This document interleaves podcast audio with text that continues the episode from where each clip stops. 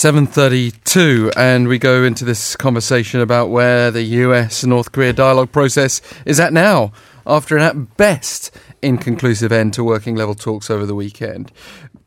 Dr. Bong Young-shik, Research Fellow at Yonsei University Institute for North Korean Studies. Good morning. Good morning.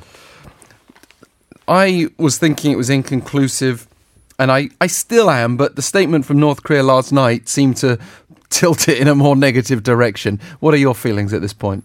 Well, the working level meeting did not have a great potential for success by North Korean standards because the strongest motivation for North Korean government to actually agree to have these working level meetings with a much delayed schedule after Kim Trump meeting in Panmunjom on June 30th is to just get rid of it, get rid of this burden of having a working level meeting to get started as promised between two leaders. But North Korean leadership never wanted to have these working level meetings to get started in the first place.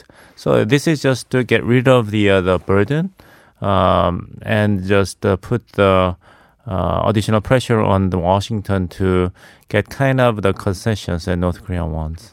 President Trump, though, has portrayed this, and we recall at a very important political moment for him, he's portrayed this as North Korea coming forward, wanting to have talks, so we'll agree to see what they have to say in Sweden. Well, it's backfired if that was the case, because it doesn't look good, does it, for Trump at this moment in time?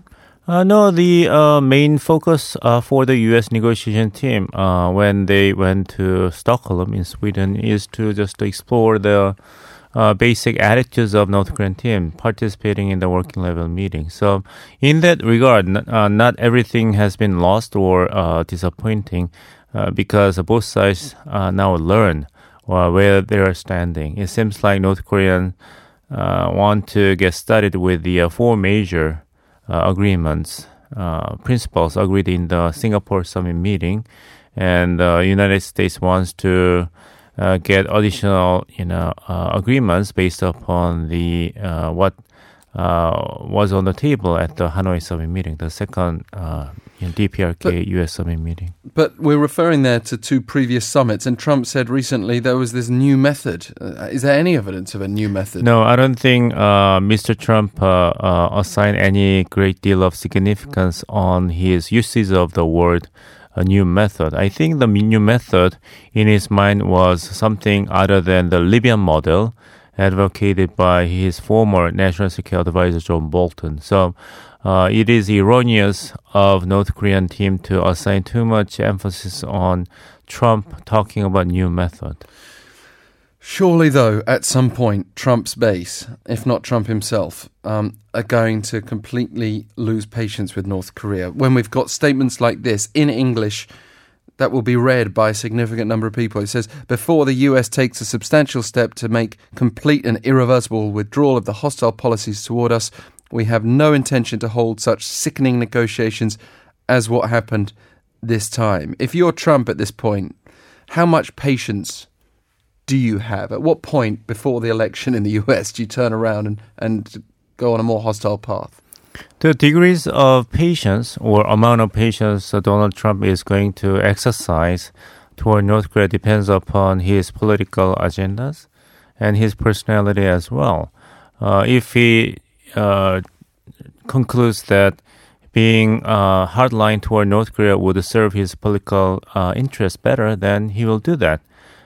So there are two Trumps. One is President Trump, very hardline and confrontational toward North Korea, which was manifested in 2017 with his harsh rhetorics, like calling, Kim Jong-un as a little rocket man on suicide mission, and promised complete destruction of North Korea. That was 2017. Fire and fury, right? Citing the Bible too.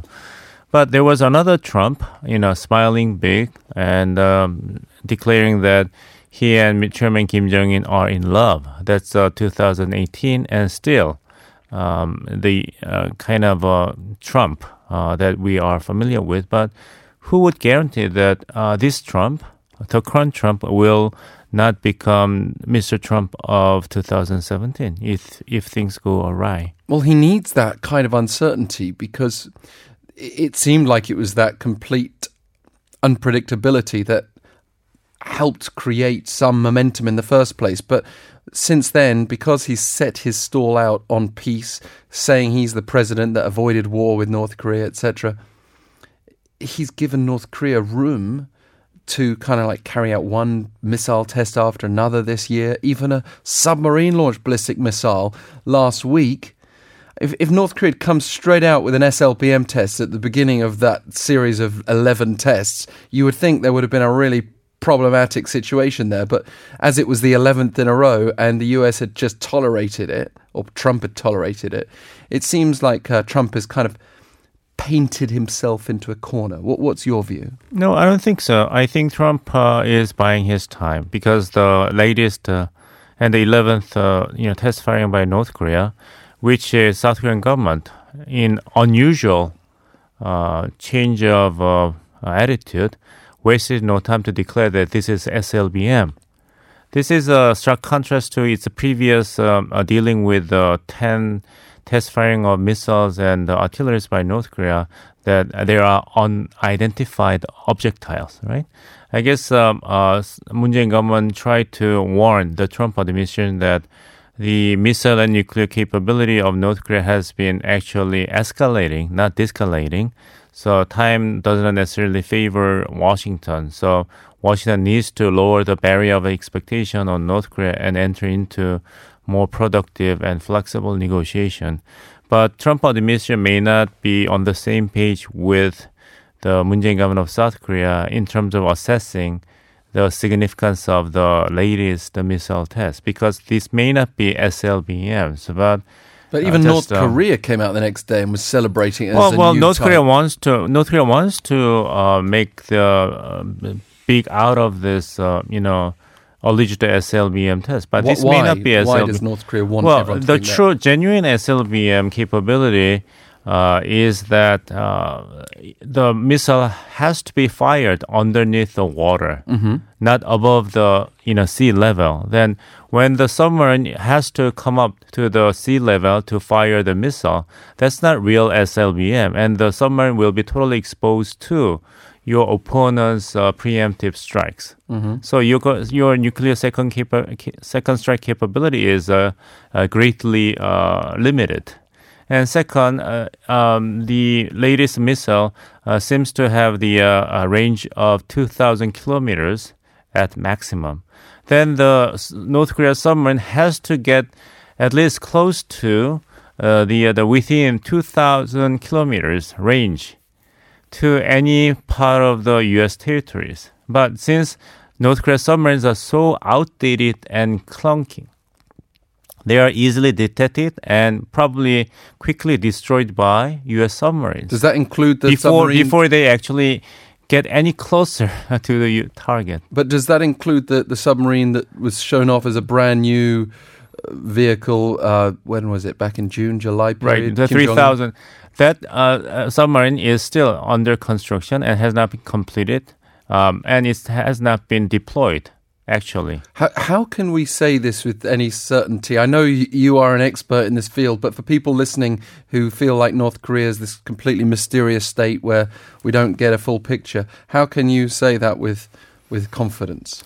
Trump does not believe that he is cornered, because there is no concrete evidence that North Korea has acquired reliable nuclear second strike capability to the United States, including SLBMs. Then why Trump needs to be in a hurry to make a deal with make concessions for North Korea? We've got a message here. Let's just get to this from Chris saying, do you think it's because Trump is going through possible impeachment, North Korea is hedging its bets that he won't be around for much longer? Well, it is correct that North Korea is betting that Trump will be more flexible in possibly making concessions that North Korea would find satisfactory because of his domestic predicament. But that's an erroneous assumption. I think the situation is totally opposite, or at least the neutral. Impeachment scandal is domestic affairs. Trump scoring big on foreign affairs is another matter. if you do well in your math test, that does not guarantee that you'll be also do excellently in your English language test. No, but there's no linkage. If we thought, for example, that there was about to be some sort of political change in North Korea, that might affect approach to sanctions. It might affect approach to pressuring North Korea. If there's anything, that domestic political scandal only made Trump more rigid in and strict dealing with nuclear North Korea. Think about the no deal in Hanoi. Trump's attention was on his personal lawyer's trial, right? I recall it very well. And in fact, his whole presidency has been dotted with one domestic scandal or problem after another. Right. So this is not the first time that Trump is going through domestic scandal. So if there be impeachment challenge to Donald Trump, it will only make him more hardline toward North Korea, hoping that hardline policy toward North Korea may help divert domestic criticism toward his leadership to outside opponent. It's just so hard to second-guess Trump, because you would think that exactly, but Trump has shown time and time again that he's able to contradict himself with perfect ease without awkwardness. It's not him contradicting himself. It's him being just himself, flexible.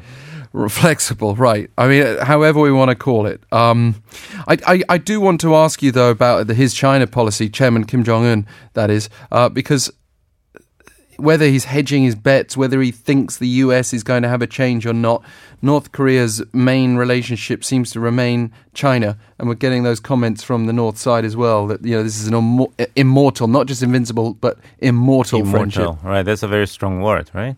I guess that they are gearing toward preparing for the summit meeting between Xi Jinping and Kim Jong-un in commemoration of the 70th anniversary of diplomatic relations between the two countries, which happened to be yesterday, right? 6th of October.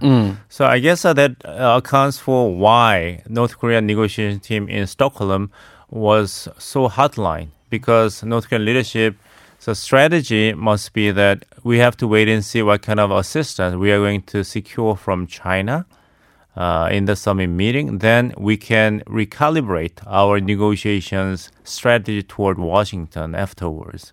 That explains why North Korean negotiation team did not have any incentives to make any positive breakthrough in the first working level meeting that just took place a couple of days ago. A quick word on the South's perspective. There has been speculation, it might not be grounded on cement right now, but that North Korean leader Kim Jong-un could come to Busan in November, that when there's an ASEAN forum here.